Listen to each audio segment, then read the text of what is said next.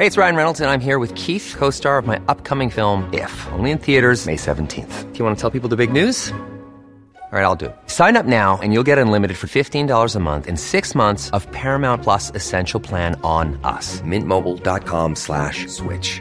Upfront payment of $45 equivalent to $15 per month. Unlimited over 40 gigabytes per month. Face lower speeds. Videos at 480p. Active Mint customers by 531.24 get six months of Paramount Plus Essential Plan. Auto renews after six months. Offer ends May 31st, 2024. Separate Paramount Plus registration required. Terms and conditions apply if rated PG. Many of us have those stubborn pounds that seem impossible to lose, no matter how good we eat or how hard we work out. My solution is PlushCare.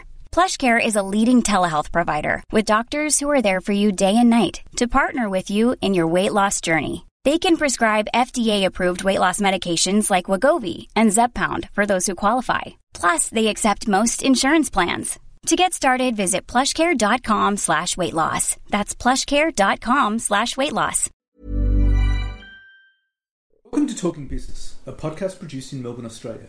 The podcast is available on the ACAST site, my own website, the Apple Podcast Store, or wherever you go to get your podcasts. Or you can get it at the Business Acumen website at www.businessacumen.biz or at Banking Day.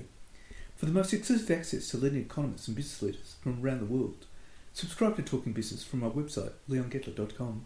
I'm Leon Gettler. My job is to review and monitor the week's news in business, finance, and economics. I bring it all to you every week. This is episode number 18 in our series for 2023 and today's date is Friday, June the 2nd. First, I'll be talking to Jim Penman, the founder of the franchising company Jim's Group, which has had a strong growth over the last two years.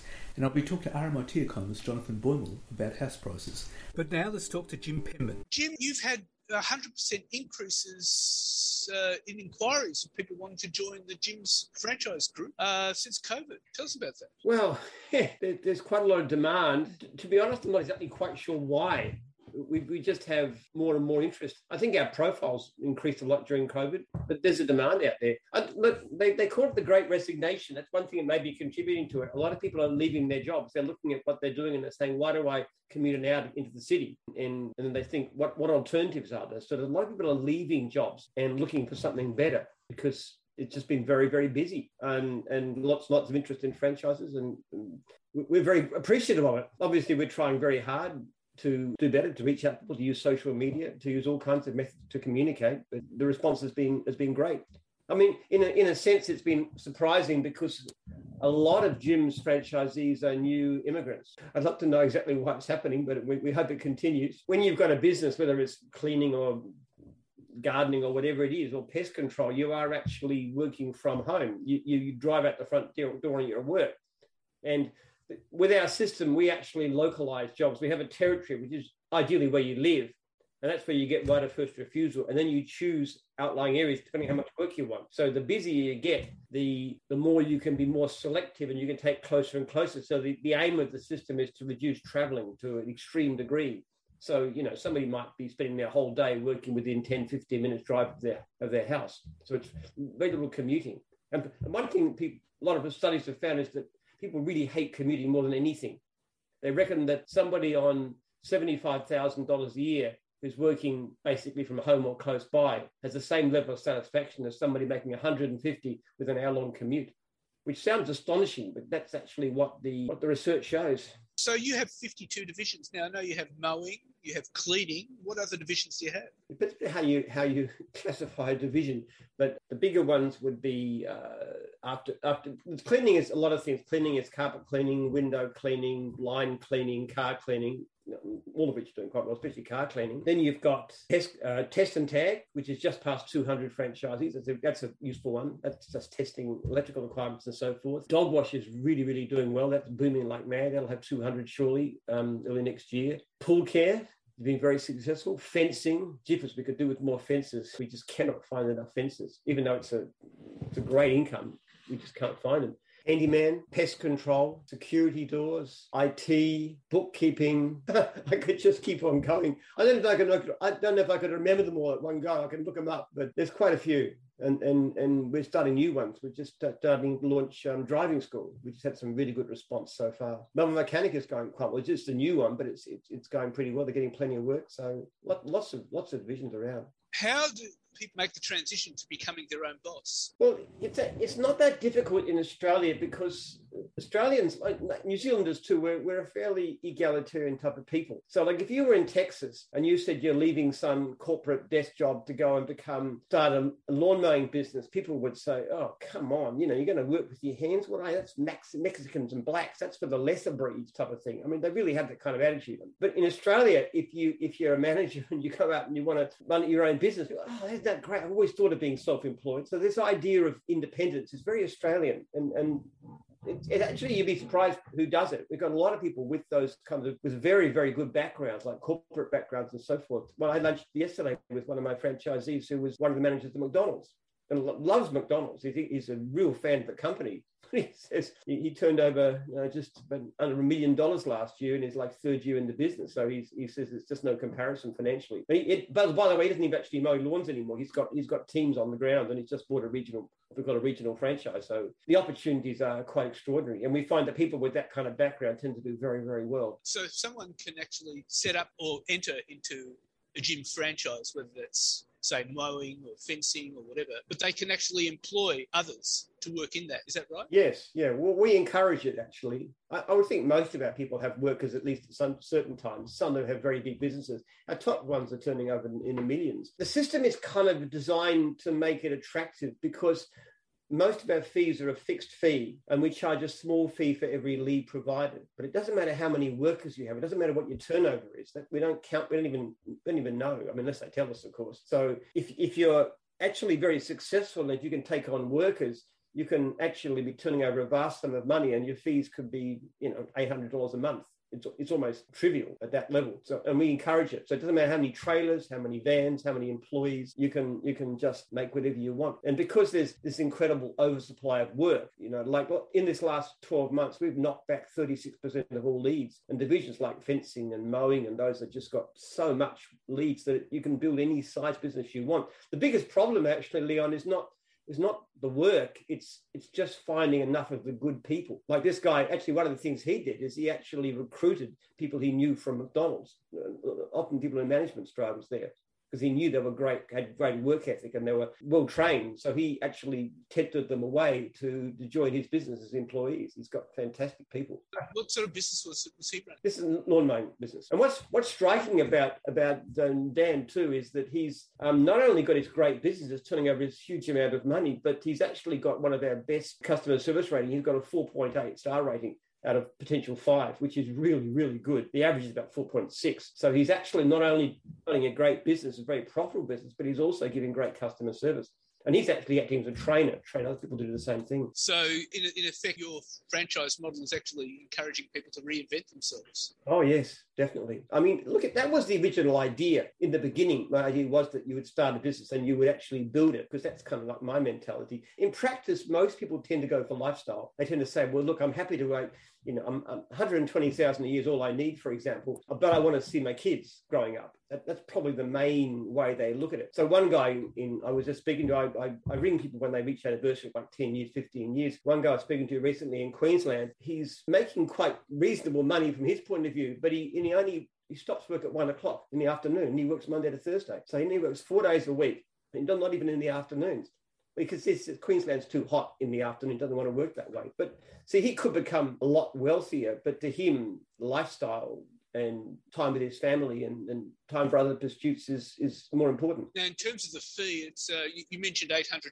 Is that $800 a month? Is that roughly what they would pay? Yeah, oh, well, it can, it can vary, but it's usually about that 750 800 Some some divisions like uh, skip bins or antennas pay more because they get a huge number of leads, but those are very high. The typical franchisee in those, they make hundreds of thousands a year, especially uh, skip bins but they need a lot of leads, so the fees tend to be a higher because of the lead fees. So, so what are the most popular franchises? Most popular.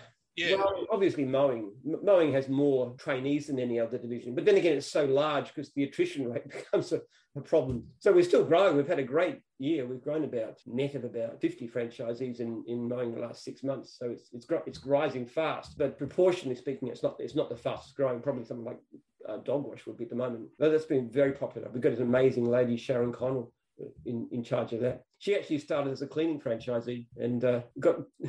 Funny thing about it, she, she wasn't even. This is an example of the attitude too. She was a hospital administrator and she thought of becoming a cleaning franchisee, and then she thought, but you know, that's a bit downgrade from where I am. It's not, not quite the same level. And then she got hold of a copy of my book, Every Customer a Fan. And I always say that that book alone would justify every cent we ever spent on, on publishing that book. And she looked at it and said, I like this values, I like the, the principles behind it. So she bought a franchise, was successful, bought a regional franchise, became incredibly great. She sold a million dollars worth of franchises in a year. And then I came to a headhunter. I said, listen, Sharon, I want, I want, I want to give you the dog wash division, which had about 60 franchisees in those days. And, and all I need is a, you know, guarantee of a certain amount of payment back. So no money up front at all. And so she's, she's taken that over and she's been amazingly successful. So it's kind of like the opportunity is quite astonishing. She started off in buying one cleaning franchise, but because she was capable, she's done well. Another one of my Peter runs the cleaning division. He's um, he started off when he came to us. He was actually a cleaner. He, he, his part job. He had done various things, but he was actually a cleaner, cleaning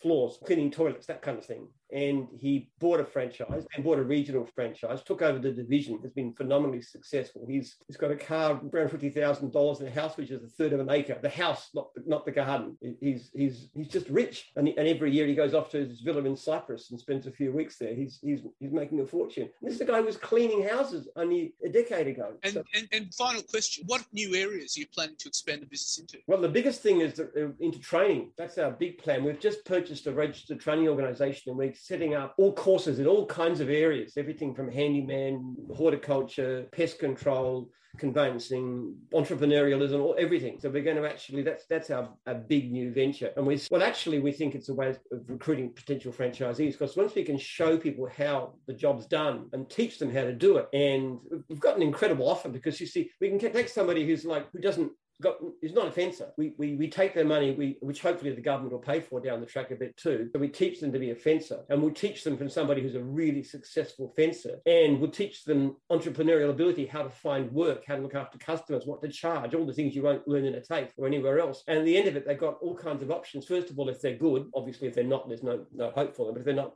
we've got 1,400, 440 franchisees who are desperate for trained workers. So there's here's a job, here's a job, here's a job. Or we can we can help them go into their own business and even give them some of our surplus leads that we can't handle. Or they can have a franchise at a very, very good rate, maybe even give it to them, who knows. Well, Jim, that's fascinating stuff and thank you very much for your time. Yeah, you're welcome. And now let's talk to RMIT economist Jonathan Boymal. Well, Jonathan, what's your view about property prices, uh, the RBA was basically saying that immigration is going to raise property prices. What's your view about it? Yeah, well, I think the, the Australian housing market is starting to defy earlier expectations. Uh, despite 11 uh, interest rate increases from the RBA, property prices, in fact, in about a, a third of suburbs across Australia, um, have not only stopped falling, but they're they're on the rise.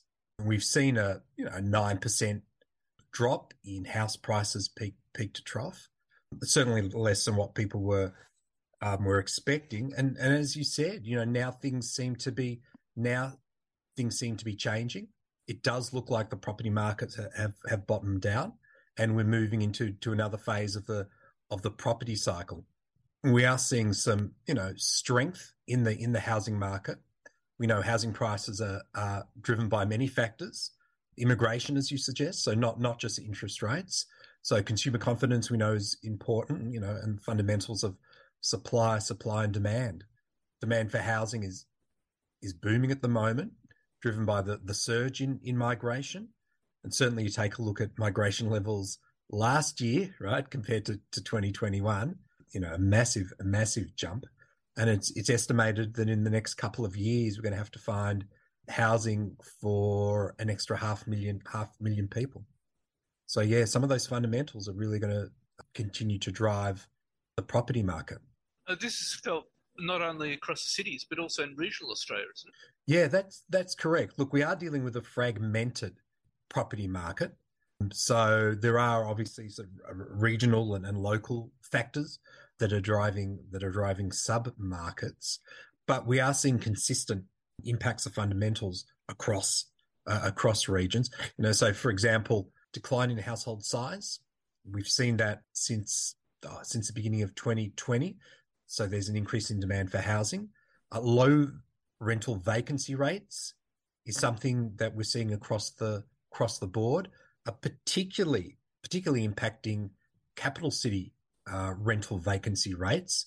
Um, but I was speaking to a colleague earlier today about um, the housing market in in Rockhampton, and again, very very tight, right? Very tight in in Rockhampton in terms of in terms of vacancies. Um, low listings, low property listings across the board in Australia, again, which will contribute to a rise in property prices, and auction clearance rates across the board um, have improved from their from their lows.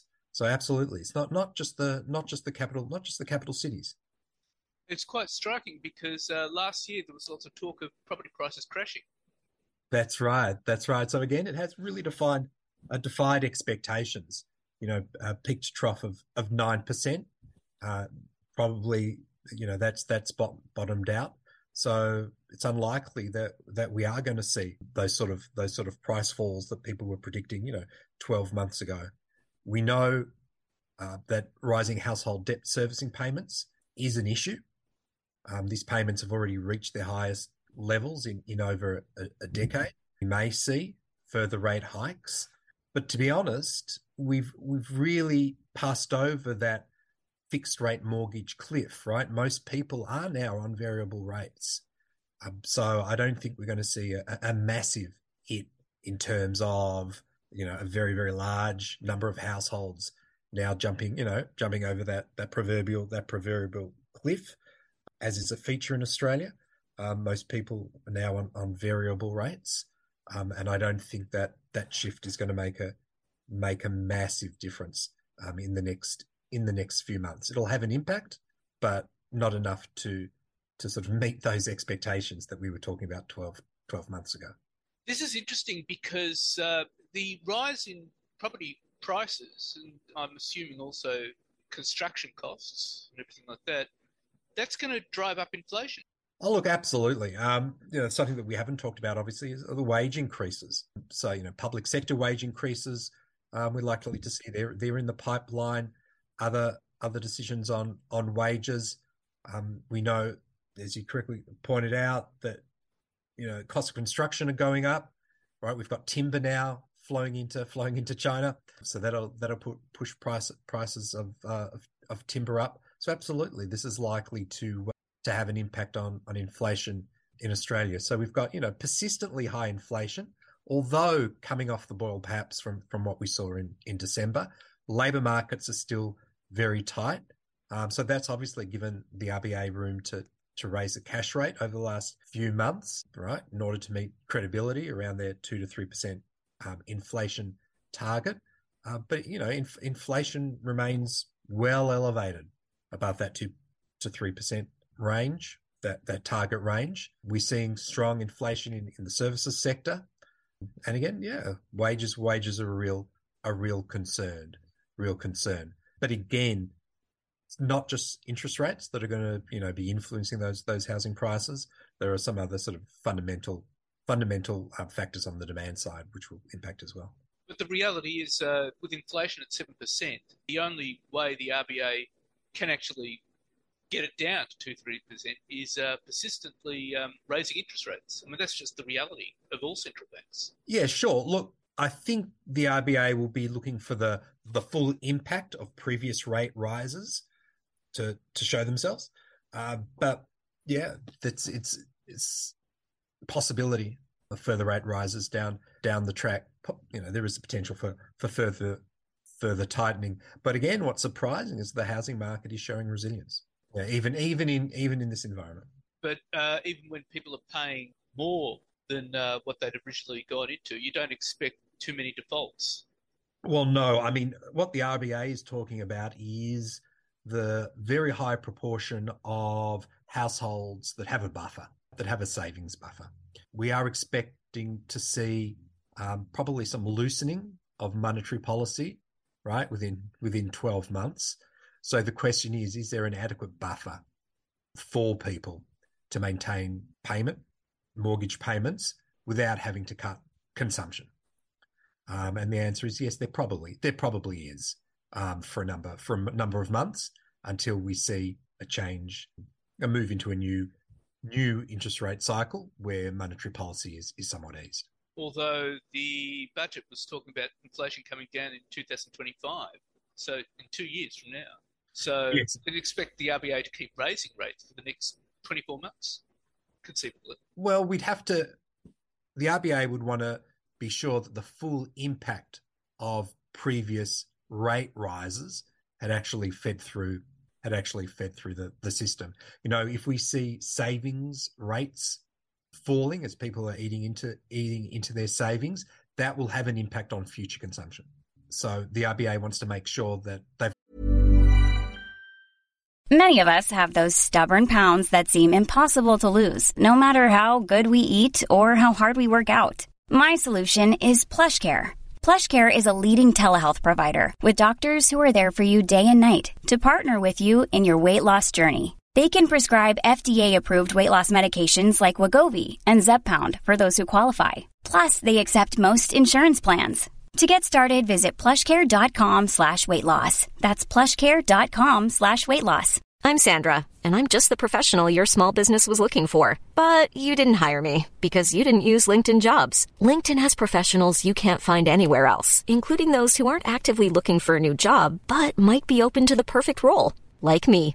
In a given month, over 70% of LinkedIn users don't visit other leading job sites. So if you're not looking on LinkedIn, you'll miss out on great candidates like Sandra. Start hiring professionals like a professional. Post your free job on linkedin.com/people today.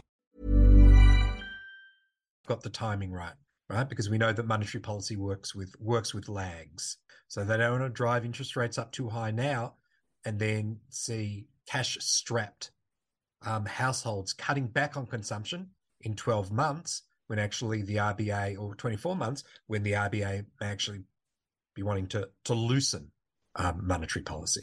But uh, and because of that lag, we just don't know how long it's going to, what impact it's going to have long term. No, no. But we do know that there's a buffer. We do know that households are eating into that buffer, um, but that's likely to have an impact on on consumption in consumption in the future, because people do tend to smooth out right their consumption over over time. So if they um, are trying to maintain their consumption now, but they're eating into their eating into their savings buffer, it may be the case that we'll see a drop off in consumption in the you know in the next 12 months Oh, that's regardless of the uh, what, what you call the wealth effect with rising property prices. correct correct uh, it would be interesting to see what's happening to to real wealth given in given inflation. But yeah uh, you know there, there's obviously there's obviously the risk of of um, an adverse impact on consumption expenditure and falling house prices.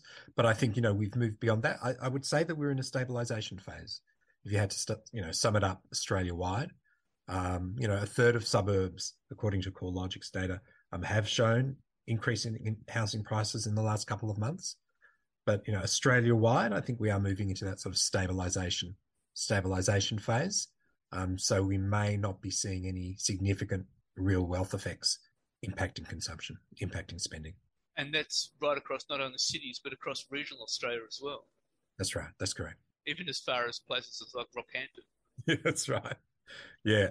Yeah. It's uh, not easy if you're uh, thinking about moving interstate you know getting a new gig in in rockhampton and having to find having to find accommodation Right. it's tough, it's tough there as well Well, Jonathan, thank you very much for your time.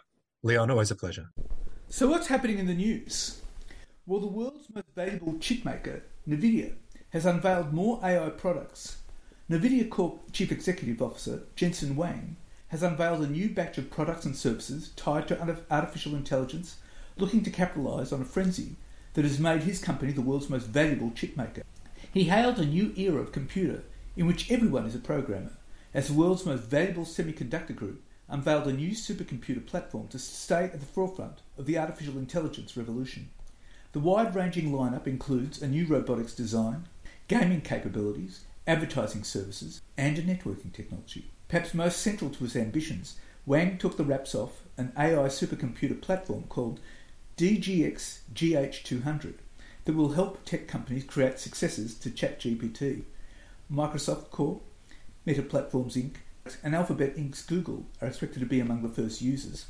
The flurry of announcements underscores NVIDIA's shift from a maker of computer graphics chips to a company at the centre of the AI boom. Last week, Huang gave a stunning sales forecast for the current quarter, almost $4 billion above analyst estimates, fueled by demand for data center chips that handle AI tasks. In the presentation on Monday, Huang argued the traditional architecture of the tech industry is no longer improving fast enough to keep up with complex computing tasks. To realize the full potential of AI, customers are increasingly turning to accelerated computing and graphics processing units, or GPUs, like those made by NVIDIA. An economist, Ross Garnaut, says rising unemployment is a bigger concern than a recession, and he's called for the Reserve Bank to pause its run of 11 interest rate rises in the past year. He also accused the RBA of making one very big mistake that hurt Australians when it held interest rates higher than other developed countries between 2013 and 2019. Garnaut told the University of Melbourne panel that the central bank created unnecessarily high unemployment and weak wages growth last decade by keeping the official rate higher than in similar countries and he urged it to work more closely with the federal government, including conducting joint research. He said Australia's historically high rates of immigration made it hard to have recessions, but the RBA should wait to assess how lifting rates to an 11 year high had affected the economy. The Reserve Bank is under fire for promising in 2020 not to lift rates for three years and then raising them at the fastest pace in recent history. A recent review recommended 51 changes to the Reserve Bank, including post meeting press conferences by its governor, fewer meetings, and an increased focus on economic research. And the strength of the Qantas brand has been dented by high airfares, negative publicity, and performance issues, according to new analysis of the world's top airlines. The Brand Finance report examined the economic credentials and marketing power of major airlines, along with consumer sentiment and media coverage. Japan's All Nippon Airways was rated the world's strongest brand, followed by Korean Air, with Singapore Airlines fifth and Japan Airlines sixth. Qantas slipped out of the top five for the first time since 2018, coming in at number seven. Brand Finance Australia Managing Director Mark Crowe said a checklist of factors was taken into account under the headings of investment in the brand, the equity, the brand held, and brand performance. Qantas scored a total of 78.1, down from 82.4 last year, and a high of 86.6 in 2019. Qantas has seen a drop in ratings for value for money and innovation and then under brand equity, they've had a fall in recommendation and reputation. Finally, under performance, they've also experienced a drop in loyalty, which is perhaps not surprising given there's been a lot of negative publicity around Qantas and customer service. Brand was considered particularly valuable in the airline industry, accounting for everything from 18 to 25% of overall enterprise value, Crowe said. And the Victorian Government has signed off on a preferred development plan for its $3.3 billion electricity transmission project. VNI West, a centrepiece of the state's push to shift the power grid away from coal and reach a 95% renewables target by 2013. After kicking off the regulatory process in 2019, the Australian Energy Market Operator has struck a deal for the transmission line that connects the Energy Connect line now being built in New South Wales with Victoria's Western Renewables Link. The development allows for up to 3,400 megawatts of extra renewable generation to be built across the solar rich Murray River Renewable Energy Zone and the wind power driven Western Victoria Zone. The Andrews government has approved a ministerial order backing AEMO's preferred option, which connects VNI West to the planned Western Renewables Link at a terminal station in Bulgana in Victoria's West. It then links to a terminal station near Kerang in north central Victoria before crossing the Murray River north of Kerang. Planning and environmental approvals will still be required, however, with the state saying community input would play a crucial role in helping design a route that minimises impacts on the landholders, the environment, and farming operations. And Australians have enthusiastically embraced champagne since the end of lockdowns and COVID 19 restrictions, propelling the nation to become the sixth largest champagne market in the world. A record 10.5 million bottles of French bubbly shipped to Australia in 2022, up 6%, with Australian consumers becoming more educated and increasingly willingly to spend more when filling a flute. Latest figures from Comite Champagne, the regulatory body that represents the houses, growers, and cooperatives of the Champagne appellation in France, show that the value of the Australian champagne market increased by 17.7% for the year, representing a turnover of 108 million euro, that's 310 million Aussie. And despite only a small population relative to some of the other giant champagne drinkers, Australia now ranks as the sixth biggest champagne export market and is closing in on much larger nations such as Japan, Germany, and Belgium, which rank third, fourth, and fifth respectively. It is the first time Australia has ranked sixth by volume as well as value in terms of champagne shipments, underlying that shift to higher priced champagne brands by local drinkers. And business will seek to limit the Albanese government's gig worker laws to minimum pay, opposing powers to mandate conditions such as portable leave and rest breaks on grounds they threaten to increase costs and push up prices of consumers. The Business Council of Australia, which is expected to campaign against the government's second tranche of industrial relations changes in the coming months, in a submission lashed the proposed gig economy laws as threatening to restrict wages, rostering, and the ability for gig workers to easily move between platforms. The government is proposing to introduce powers for the Fair Work Commission to set minimum pay and conditions for employee like workers with a focus on gig platforms such as Uber and DoorDash. But BCA Chief Executive Jennifer Westacott said the reforms, as currently framed, fail to recognise the importance of flexibility these roles offer, both to the worker and the community. Workplace Relations Minister Tony Burke said the government wanted to maintain the flexibility for platform workers in picking when they work and what work they took on, but without undercutting minimum pay. And many among the 900 strong partnership fear PwC is descending into a civil war that could take years to recover from. The leak scandal, which involved then PwC tax partner Peter Collins sharing confidential government information that was used to advise clients how to sidestep new tax laws, has led to a level of bewilderment, fury, and sadness throughout the firm. Those emotions are being increasingly directed at the firm's new executive board, which many feel is taking an overly legalistic and slow approach to the crisis. So far, the main personnel action taken by the leadership is to announce that former CEO Tom Seymour will leave the firm early and that two other partners have stepped down from leadership positions. Some of the firm's 900 strong partnerships, always a hyper political body, fear the firm is descending into a civil war that could take years to recover from. One former partner, now at a rival, rival Big Four firm, divides PwC partners into three groups. There's a lot of unsatisfied people, he said, Junior partners are worried about the financial consequences. The mid career ones are looking to jump, and the senior partners think they can ride it out. They've had good years. The former partner also said a group of government partners was shopping themselves around to other firms. A similar tactic was attempted in mid 2020 by 11 partners from PwC, but was stymied in part by concern about whether the partners of their new firm could would bear the cost if PwC took legal action against them based on a clause in their partnership deed covering group departures. Potential partners are also hesitant to tie their financial future to PwC, a career step previously considered one of the pinnacles in the professional services sector. A lot of candidates have balked at becoming partners, the former partner said. Under fire, accounting and consulting firm PwC has directed nine of its partners to take leave pending the outcome of an internal investigation into the leaking of the confidential Australian government tax information.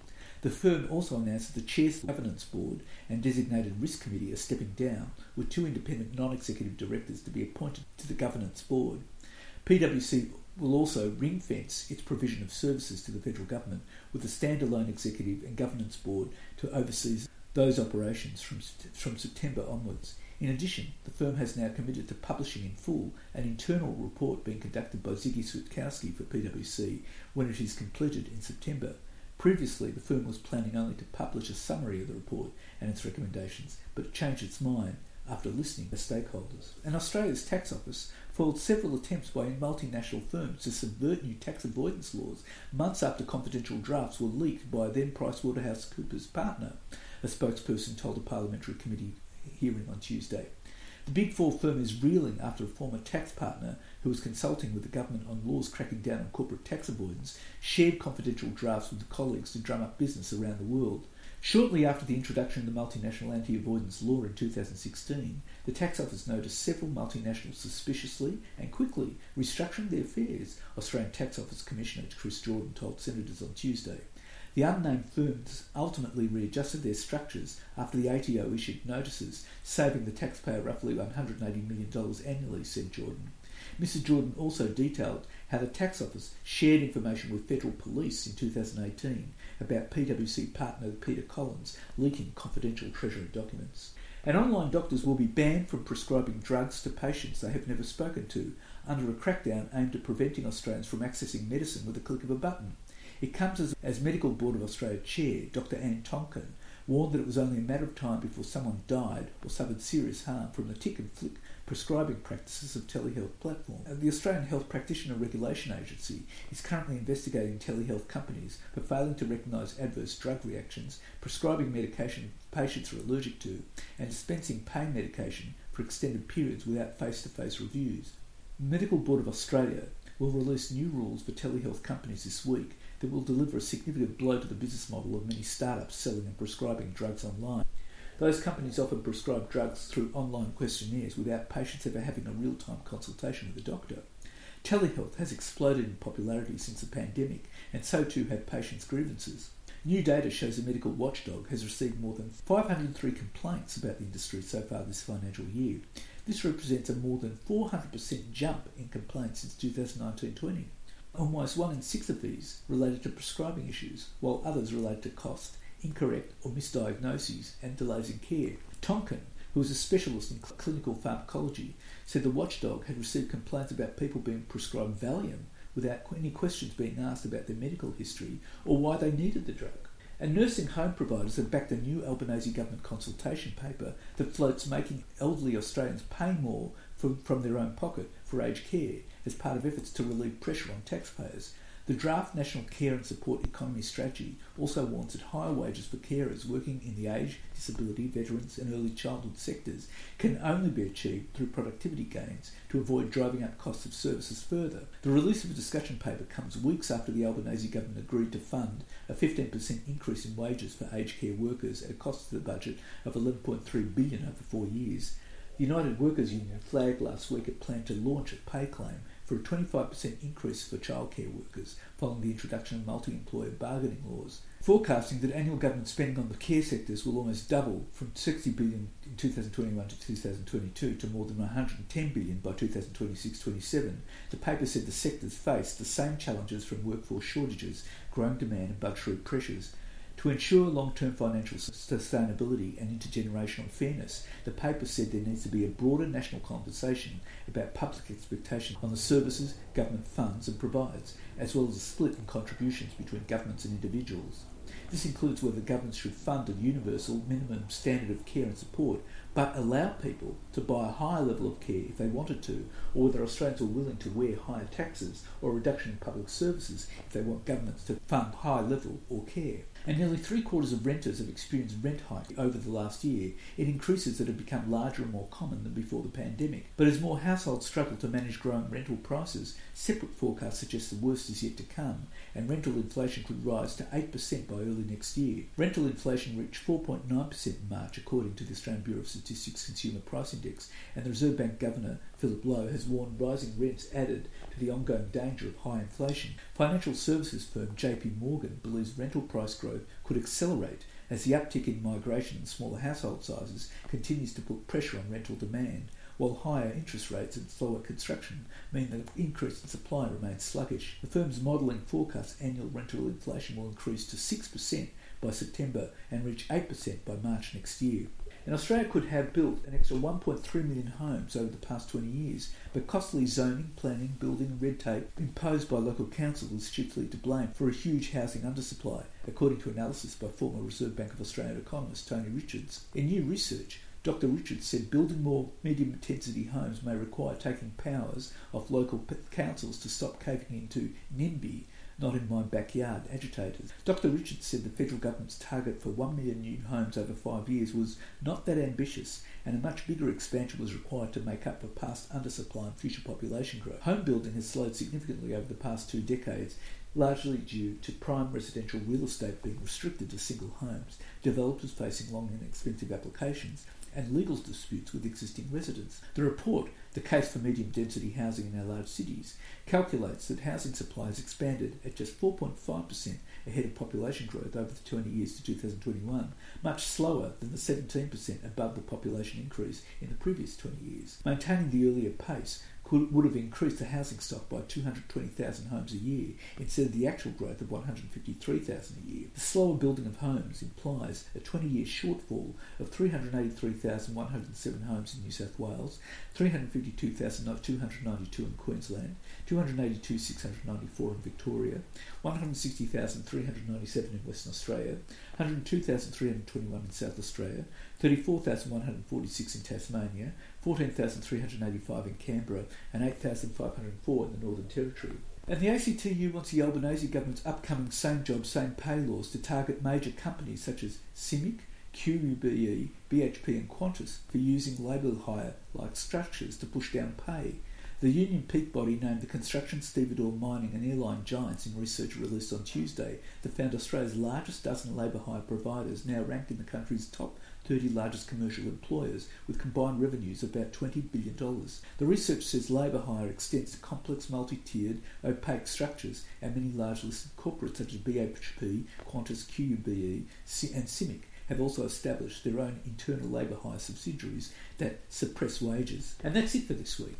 And next week I'll be talking to Dr. Sylvia Pfeiffer, CEO and co-founder of Coviu, Australia's leading video telehealth solution and a spin-out of CSIRO's Data 61. And I'll be talking to economist Nicholas Gruen, examining whether governments have actually created feel-good budgets. In the meantime, you catch me on Facebook, Twitter, Instagram, LinkedIn and YouTube. And if you want, leave a comment. For the most exclusive access to leading economists and business leaders from around the world, Subscribe to Talking Business on the Apple Podcast Store or on my website, leongettler.com. If you want to contact me, email me at leon at leongettler.com. I answer all emails. Wishing you all a safe and healthy week and looking forward to bringing Talking Business next week. Even when we're on a budget, we still deserve nice things. Quince is a place to scoop up stunning high-end goods for 50 to 80% less than similar brands. They have buttery soft cashmere sweaters starting at $50 luxurious Italian leather bags, and so much more. Plus, Quince only works with factories that use safe, ethical, and responsible manufacturing. Get the high-end goods you'll love without the high price tag with Quince. Go to quince.com/style for free shipping and 365-day returns. Hey folks, I'm Marc Maron from the WTF podcast and this episode is brought to you by Kleenex Ultra Soft Tissues your ally to help tackle your allergy symptoms this season. I love the change of seasons, but nobody loves pollen and all those other things floating in the air that make you sneeze during this nice weather. Kleenex Ultra Soft tissues are hypoallergenic and allergist approved. So fight back against watery eyes and runny noses without worrying about irritating your skin. For this allergy season, grab Kleenex and face allergies head on.